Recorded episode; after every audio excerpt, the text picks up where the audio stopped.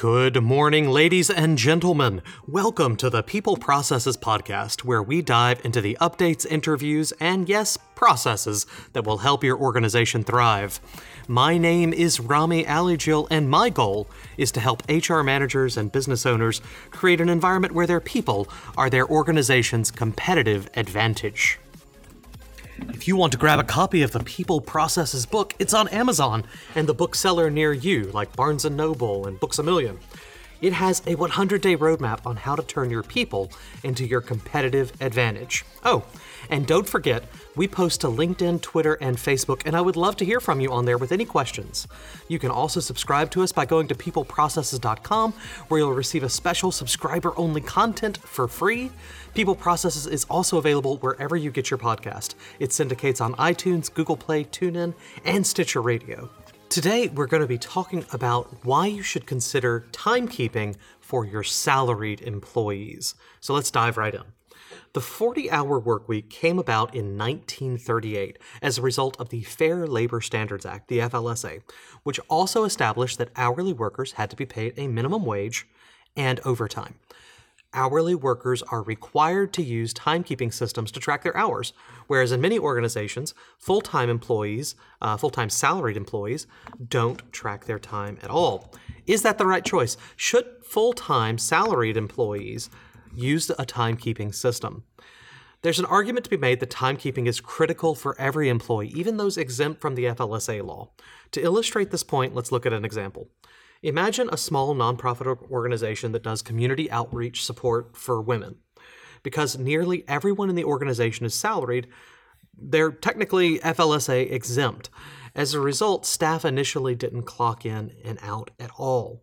Most of the staff in this nonprofit were paid the same, but Lisa, one of our uh, example employees here, felt as though she constantly picked up the slack for her coworkers. She felt she continually came in early, did more, worked evenings from home to pick up the slack.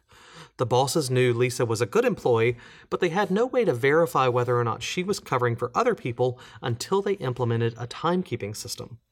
When the organization required everyone to track their hours, even the salaried folks, they were able to see that Lisa truly was doing more than her fair share. Tracking your employees' hours, even if they're FLSA exempt, provides information that allows you to judge whether an employee is pulling their own weight or are overworked. Um, now, one of the key parts of this is tracking that overworked employee. Timekeeping addresses the need to make the employee or systems more efficient. If the employee is overworked, perhaps the position should be split between two people. If an employee is doing great work but is putting in 60 or 70 hours a week to get it done, without a timekeeping system in place, you may not notice or at least be able to prove how overworked she is until she leaves your organization.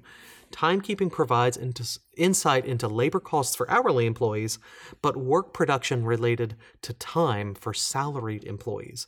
In an HR role, this information allows you to determine if you need to add staff or if a particular employee needs to take some time off. Often, excuse me, often it's the HR team members themselves who could benefit from this type of insight into their work routines. HR staff, I know this, are usually overwhelmed with work. They care deeply about the company and work far too many hours in stressful, deadline driven environments. Since they're often FLSA exempt, their long hours aren't obvious aren't always obvious to the executives. Attempting to keep that pace up can eventually breed resentment and unrest. So it's a very good idea to have your people salaried, clock in and out. Another case is the underworked employee. It's just as possible to find an underworked employee as it is to find an overworked one. If one of your employees earns a salary but comes in late, takes long lunches, and leaves early, that's actionable information you want to know about. Even if you don't care about hours as long as they get their job done, timekeeping reveals his job is one that can be done quickly. This information is useful when determining the employee's compensation and advertising for future positions. It also lets you know if you have multiple people in that same position and this person's doing a great job, don't punish them uh, and lower their pay or anything, but figure out how you can have the other employees work as efficiently as this person. Timekeeping can also be useful to identify trends in your market or organization, which is another helpful bit of information related to forecasting and future planning.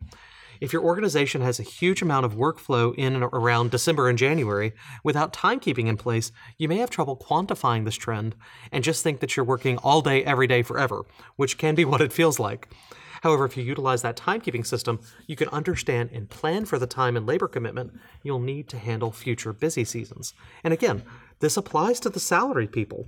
It's really important to be able to set reasonable expectations uh, when you hire or when you let people know what next year's going to be like. Now, there are some downsides here. Company wide timekeeping may not be exactly popular. Convincing everyone to clock in and out is a hard sell, but it sets a really strong example.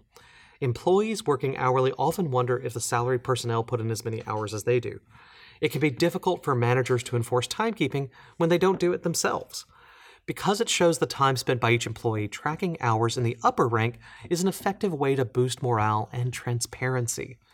Implementing this practice in a company is no easy task.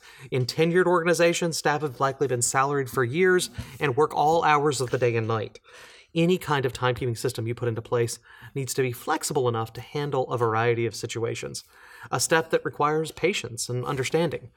It may have been 20 years since a staff member has ever, ever physically clocked in and out, so you'll likely get some pushback when it comes time for implementation.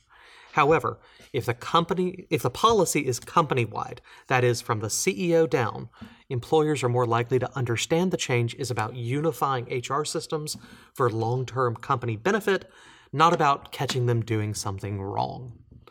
Ladies and gentlemen, my name is Rami Alijil, and I hope you enjoyed today's episode. I hope it was a, a, bit of interesting information for you. Have a wonderful day. Reach out to us on LinkedIn, Facebook, and Twitter. We'd love to hear from you. Go out there and get your work done.